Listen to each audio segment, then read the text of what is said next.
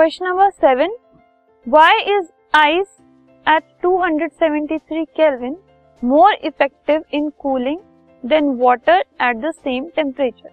अगर हमने वाटर और आइस दोनों को जीरो डिग्री सेल्सियस या फिर टू सेवेंटी थ्री केल्विन पे लिया, क्योंकि उस टेम्परेचर पे वो दोनों इक्विलिब्रियम में एग्जिस्ट करते हैं, वो लिक्विड में भी और सॉलिड में भी, दोनों में एग्जिस्ट कर सकते हैं। ठीक है, तो आइस उस टेम्परेचर पर ज्यादा कूलिंग क्यों करती है एज कम्पेयर टू वाटर उसी टेम्परेचर पे। तो so, अगर हम two seventy three kelvin temperature की बात कर रहे हैं, more amount of heat can be absorbed by ice.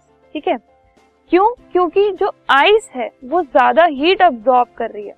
अगर हीट वो अब्सॉर्ब कर रही है तो इसका मतलब वो कूलिंग दे रही है, वो कूलिंग का इफेक्ट परफॉर्म कर रही है। ठीक है, सो हीट अगर आइस ज्यादा अब्सॉर्ब कर रही है rather than water due to its latent heat of fusion, इसकी वजह से टू सेवेंटी थ्री केल्विन पर आइस जो है वो ज्यादा कूलिंग दिखाती है एज कम्पेयर टू वाटर। ठीक है, आइस के अंदर लेटेंट हीट ऑफ फ्यूजन होती है, जिसकी वजह से वो जो आसपास की सराउंडिंग्स की हीट है उसको अब्सॉर्ब कर लेती है। तो सराउंडिंग्स की हीट अब्सॉर्ब करने का मतलब ये है कि सराउंडिंग्स को कूल करना।